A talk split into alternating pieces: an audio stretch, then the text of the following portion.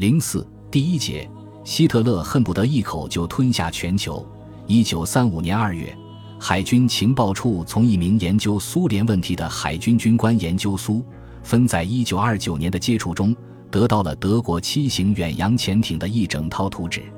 德国以为芬兰建造了德国自己设计的几艘潜艇，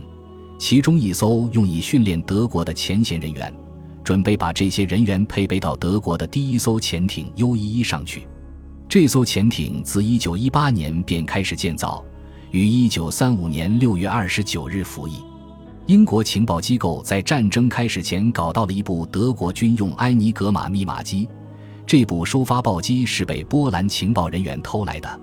德国人用这种收发报机传送所有绝密作战命令，每艘德潜艇都装有一部。在军事情报六处处长休辛克莱将军领导下，埃尼格玛机的密码系统逐渐被 F.W. 温特伯瑟姆空军上校破译了。到战争爆发时，已能根据破译的讯号、密集、收报地点等对报文内容进行非常准确的判断。很少有人知道这种机器，也很少有人知道英国能破译某些德国报文，但是消息还是慢慢地传到了海军部情报室。在后来的战争中，这些情报对潜艇跟踪室来说简直是无价之宝。得知德国已经暗中破坏了凡尔赛合约，开始建造潜艇，并可能公开撕毁该合约，英国政府与德国协商签走的新协定埋下了使德国潜艇发展成为庞大舰队的种子，从而使邓尼茨能够发展他的狼群战术。当时允许德国建造潜艇有以下两个原因：德国声称他再也不会发动无限制潜艇战了。当时德国潜艇对英国的海上优势还没有构成严重威胁，而像游艇部队指挥官邓尼茨这样在一战结束后仍留在海军，而现在又在新的游艇上服役的人毕竟很少。著名的德多森上校如今担任潜艇机械长之职。由于地位特殊，邓尼茨就可按照自己的思想来培养部下，制定作战计划和战术了。单凭第一次世界大战中有限的作战经验，是难以提出新的游艇部队所遵循的指导方针的。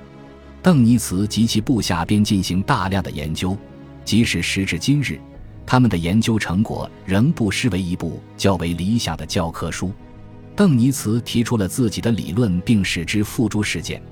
它实际上形成了后来游艇部队一直奉为根本的各项原则。如他主张游艇必须以集团的方式使用，否则是不会有太大效果的。而这正是从一战后期潜艇战中得出的主要教训之一。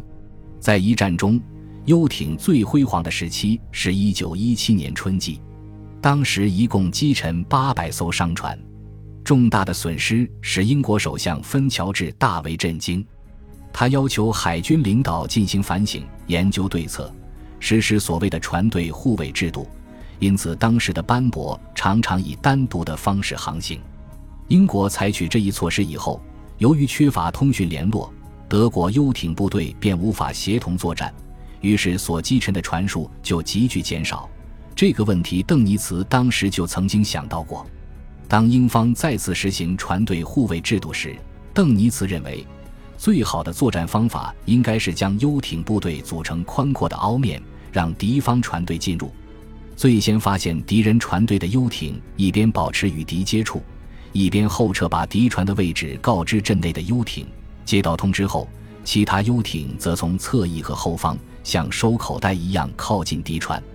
训练计划开始付诸实施。1937年和1939年，邓尼茨在北海举行了数次大规模的演习。事实证明，邓尼茨关于游艇的战术是完全正确的。对于潜艇的大小规格，邓尼茨也颇费了一番思考。他重点研究了游艇的任务与艇只大小的关系，然后提出了自己的见解。如果要攻击拥有护卫兵力的船队，大型游艇无论在速度、鱼雷装载量、自卫能力上，还是在续航距离上，都要比小型游艇优越许多。但小型游艇却已有小半径转弯，逢到紧急情况还能很快地迅速前行，即使浮出了海面，也较难被敌人发觉的优势。此外，邓尼茨也得考虑到英德海军协定的规定，因为虽然德国拥有游艇的吨位受到限制，但它并没有限制游艇的支数。4艘小型游艇无疑比1艘4倍大的大型游艇具有更强大的威力，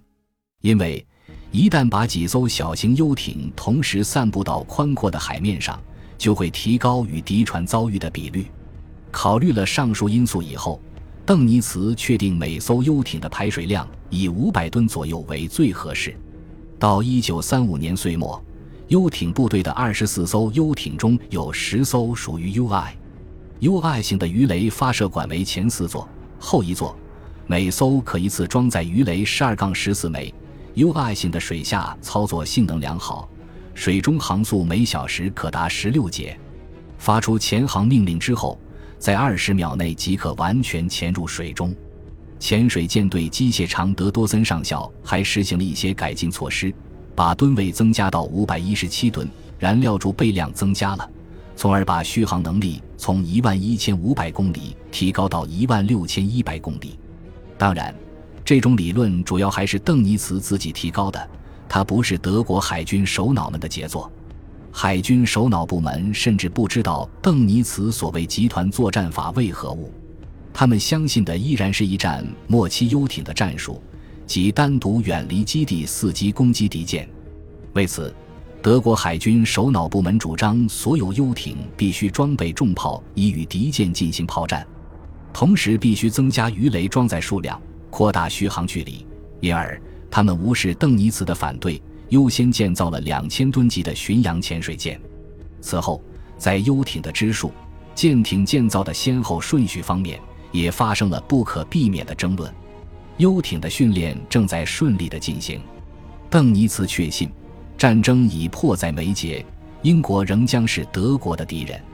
因此他希望拥有300艘潜艇，这是他的最低估计。要想有效地利用游艇攻击英方船队，这是必不可少的数目。